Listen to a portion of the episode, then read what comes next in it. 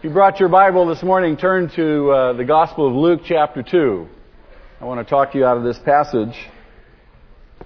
I want to talk to you about being keepers of Christmas. It's here, isn't it? We've been anticipating and anticipating, and boom, it's on us. And guess what? It's going to be gone before we know it. How many understand what I'm talking about?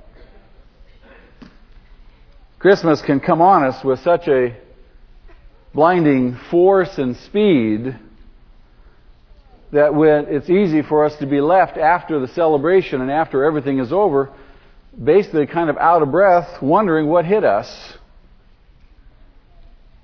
Especially if you've got a lot of kids and family and stuff.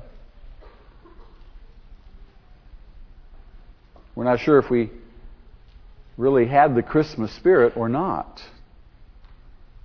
But if we did, after Christmas is over, we're pretty sure, pretty sure that the Christmas spirit is gone. Why? Because we've done Christmas. Christmas in our culture has become largely uh, just a, a commercial event. And for many, even in the church, it's that too. It's another thing to do. And there's great relief when it's over. We've done Christmas. We're kind of like the little girl who was so excited on Christmas Eve that she could hardly contain herself. Her father was consumed with all the burdens and the bundles and uh, so forth, and mom was tested she, as she tried to make sure everything was cooked, cleaned, wrapped, set. And our little girl seemed to be in the way no matter where she went. And so finally, she's hustled off to bed. As she knelt and said her evening prayers, the excitement and confusion of the day mixed her up a bit. As usual, she ended her prayers with the Our Father. Only this time she said, Forgive us our Christmases as we forgive those who Christmas against us. Though she was mixed up and prayed that, think about the implications of those words. Christmas often becomes an artificial spiritual stimulant. It's the one time of year when we find it easier to be a little kinder, a little nicer, a little more courteous, a little more generous, a little less selfish. Many even think about God a little bit more at Christmas. In Charles Dickens' A Christmas Carol, Scrooge's good hearted nephew Fred made this statement to his grumpy uncle. Quote, I have always thought of Christmas time, when it has come round, as a good time a kind, forgiving, charitable, pleasant time, the only time I know of in the long calendar of the year when men and women seem by one consent to open their shut up hearts freely and to think of people below them as if they really were fellow passengers to the grave and not another race of creatures bound on other journeys. And therefore, though it has never put a scrap of gold or silver in my pockets, I believe it has done me good and will do me good, and I say, God bless it. For a lot of people, that's their attitude towards Christmas. They just recognize it as, as a season where we kind of set aside our selfishness and we actually do think of other people, take note of them. Many people, just like Fred, drink deeply of this spiritual stimulant at Christmas but because they are unaccustomed to it. And when they realize that they no longer have their Christmas fix, they enter the proverbial spiritual morning after. So when the 25th comes and goes, they numbly start taking down the tree, putting away the decorations. Post Christmas letdown, Christmas hangover. Call it whatever you will, but it is a very real experience for many people. The Christmas stimulant was enjoyed, but now the high has turned into a very real low. Baby Jesus has been packed away with the creche until next year. The temporary anesthesia of excitement is gone, and now we have to face the grind of daily life again. It's all over. Back to life as we've known it. But the question I want to ask you is the Christmas spirit something that is appropriate only for the Christmas season? What think you? Not too sure. No, of course not.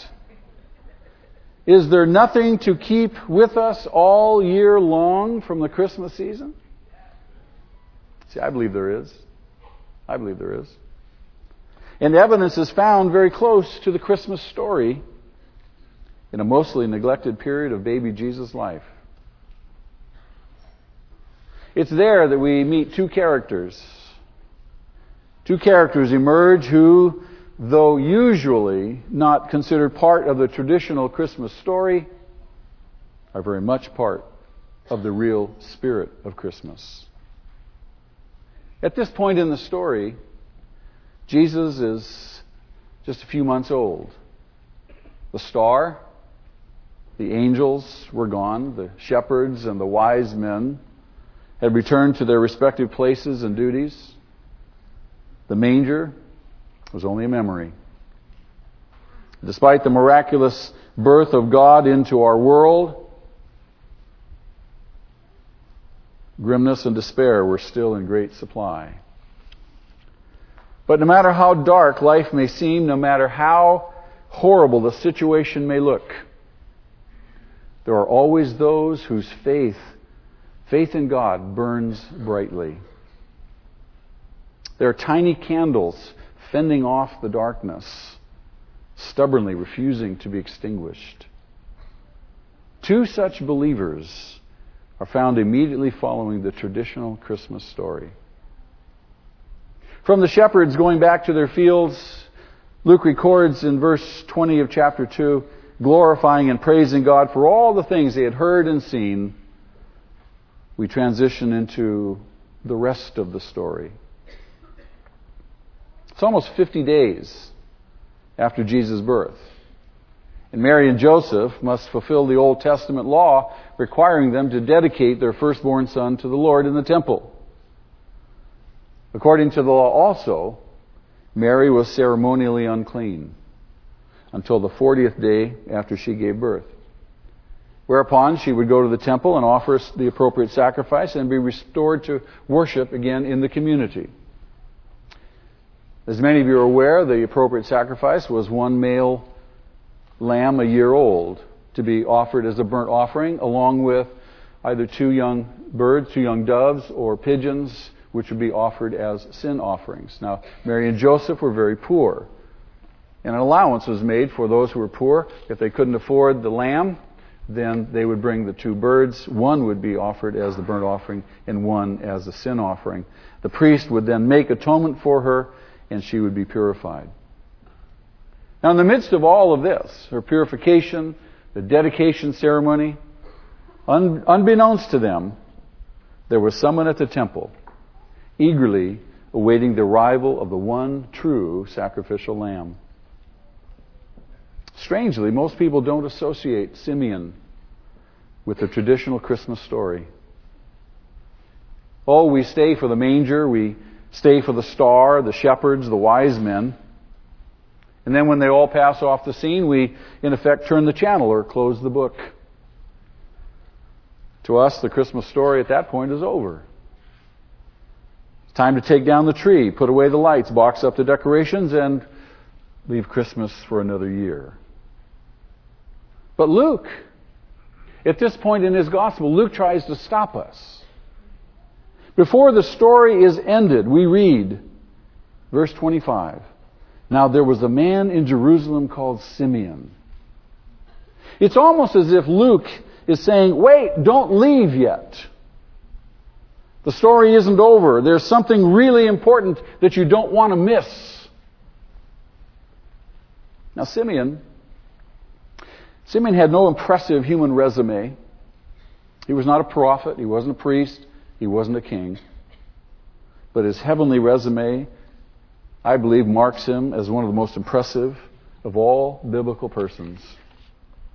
He was, for all intents and purposes, as what we would call today in the church a layman or a churchman. But of who else in Scripture, prior to the beginning of the church at Pentecost, do we read, and the Holy Spirit was upon him? Verse 25. Keep in mind, again, that the Holy Spirit had not yet uh, come to indwell believers because Pentecost hadn't occurred, the birth of the church hadn't occurred, and that would happen after Jesus' resurrection. And this was at Jesus' birth. So we're 33 years away from that event. Only a few of the Old Testament saints had this blessing of the Holy Spirit being upon them, and even then it was only temporary. And yet Simeon Simeon enjoyed such a close, intimate walk with God that the Spirit of God revealed to him that before he died, he would lay his eyes on God's Messiah. How long he had held on to that promise, we don't know. It seems likely that a, probably a lengthy period of time had elapsed between the giving of the promise and indeed its fulfillment. How long had, be, had he been anxiously awaiting the coming of Messiah? How many days, how many months, years had he gone faithfully to the temple, expecting, hoping to find the one promised to Israel? We're not told. But now, on the appointed day, Simeon, in verse 27, Luke records, moved by the Spirit, went to the temple courts. Did you catch that? Not moved in despair, not in doubt, not in frustration because the promise hadn't yet been fulfilled. No, moved by the Spirit. Simeon was a righteous man, a devout man. He was in a right relationship with God and with men. His life was focused and faithful. But Simeon, in going to the temple courts, faithfully as he would, would he have been looking, do you think, for a baby? There's no evidence at all to suggest this. In fact, a child probably would be the least likely person he would be looking for. After all, the majority of all the Old Testament descriptions of Messiah speak of a mighty leader, a great warrior, a prince who would rule and who would conquer. You and I, armed with that understanding and armed with Simeon's promise, you and I would be checking certainly all the baby carriages in the temple courts, wouldn't we? No, we wouldn't. Not at all. I don't think we would be looking for a baby at all. We'd be looking for some dynamic, imposing leader type person. After all, that's what the Old Testament talked about. Simeon didn't know when he would see the Messiah at all. No time frame had been given him except that it would be before he died. And surely he didn't even know that day. So on this special morning, when Simeon went to the temple with the Holy Spirit upon him, there's no indication it was because he knew he was going to discover the Christ child. None whatsoever. In fact, it just speaks to the, to the reality that this was simply the way he lived every day. This man walked with God continually. While little note was taken of him on earth, he was a big man in heaven. No one else had received this promise. And in God's sovereign plan, He directed that Simeon and Joseph and Mary would be at the temple at the same time. And that somehow Simeon would clearly recognize that this common couple held in their arms the very hope of Israel, the salvation of God, the light of revelation to the Gentiles, the glory of Israel. The moment Simeon saw them, he must have known How? We can only guess. I picture him walking over to Joseph and Mary and suddenly realizing that his prayers had finally been answered. I envision tears in his eyes as he asks to hold the child. And as the teenage mother hands her son to this man of God, and with Jesus, his Redeemer, his own Messiah, in his arms, Simeon's joy overflowed. Luke records, and he took him in his arms and praised God, saying, Sovereign Lord, as you have promised, you now dismiss your servant in peace. For my eyes have seen your salvation, which you have prepared in the sight of all people, a light for revelation to the Gentiles and for glory to your people Israel. Before Mary and Joseph's amazement at his reaction to their son even had a chance to subside, an old woman standing nearby approaches them. Anna. Anna is old. Her physical eyes are dim, her body frail, her walk slow and labored. Yet she instantly recognizes God's promised one. She hurries over to look upon the child and begins pouring out lavish praise to God, announcing to all within earshot that the redemption of Israel, the promised Messiah, has come. What a sight! The office of prophet in Israel had been empty for over 400 years. Now it's fulfilled by an 84 year old woman. Anna apparently had not been given the kind of vision Simeon had. It may have been just this very particular event in her life that set her apart as prophetess. Whatever the case, she had demonstrated her devotion to the Lord for years. In waiting for Messiah, she had fasted and prayed, never leaving the temple. Anna wasn't a queen. She wasn't a woman of great renown. She had been a widow for many, many years, and if she had children, we don't even hear of them. She seems to be one of those faithful souls who have known the pain of life and death. And yet she did not become bitter or cynical about her life or about God. No, instead, she devoted her entire life to serving Him. Imagine her joy as she looks down and beholds her promised Messiah. What hope must have filled her soul, and what joy that she has been given the privilege of proclaiming his arrival. Is the spirit of Christmas just seasonal? Simeon and Anna, I believe, show us that it is not. The true keepers of Christmas are those who, when the holiday excitement is over, remain just as firmly committed to the joy of the risen Messiah as ever. They wait patiently, oh so patiently, for the promises of God to be fulfilled in their lives. Spiritual passion is not a once a year event for them, so they suffer no spiritual hangover. Like Simeon and Anna, who waited so patiently for Messiah to come the first time, true keepers of Christmas wait with the same patience for him to come back. For them, Christmas is never over.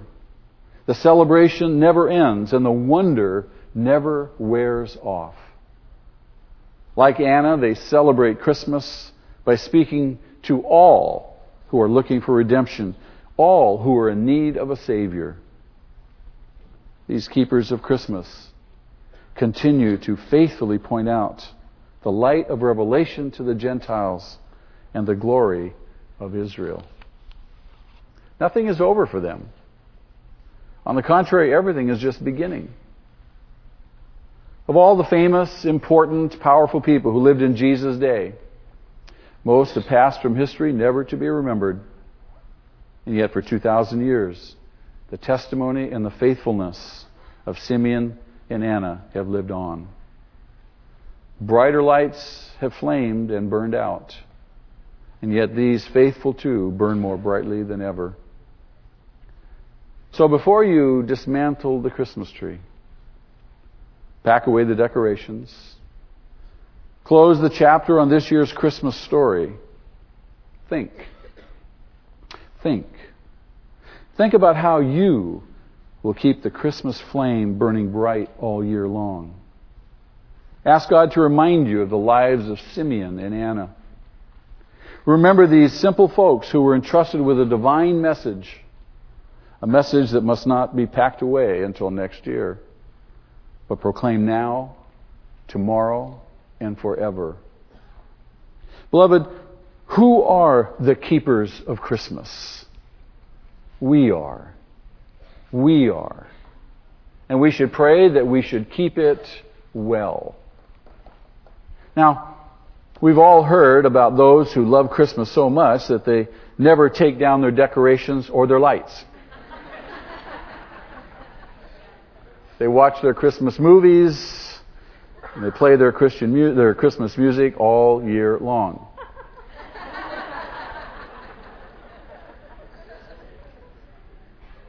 Some have become so attached to the cultural message and the images of Christmas, they're, they're just simply unwilling to uh, leave Christmas and go back to normal life. Now, while this may strike some of us as strange or even funny, I would suggest that we join them. Not necessarily in keeping our Christmas decorations up year round, for that is not the true source of our Christmas joy but in being keepers of the spirit of Christmas. Keepers of the spirit of Christmas. Think with me. What virtues, what activities do you tend to put away every Christmas? Should these truly be seasonal? Have you ever noticed that you become different, perhaps better, at Christmas time? More friendly, more generous, kinder, more thoughtful? Do you really want to pack up your joy, your anticipation, put it away for another year? Take time this Christmas, today. Examine those virtues of joy, hope, compassion, generosity, patience, love, that tend to be stronger in you at Christmas time. Write them down. Ask God to help you carry those virtues over into January, February, March, and longer until they become permanent residents of your character. Also, think about the testimonies of Simeon and Anna. If it is important that we consider Jesus' true purpose and, and identity in December, is it any less important for us to consider them in January or July or October? Become a keeper of Christmas and keep it all year long. Perhaps you may want to take a small Christmas ornament, such as a manger or an angel, place it in different places around your home each month of the year. And each time you see the ornament, remind yourself that you are a keeper of Christmas. And ask God for help in keeping the light of anticipation, the light of expectation, expectation of His coming again, burning brightly in your heart. Beloved, I want to bless you at Christmas, but I want to bless you with a hope and a confidence and a commitment to be a keeper of Christmas, a keeper of the Christmas spirit.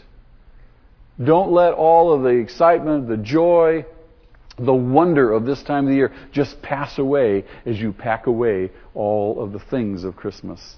But let that which is substantial remain. And let us remind one another and encourage one another all the more as we see the day approaching. Amen turn to each other and say, you know what? I want to be a keeper of Christmas this year.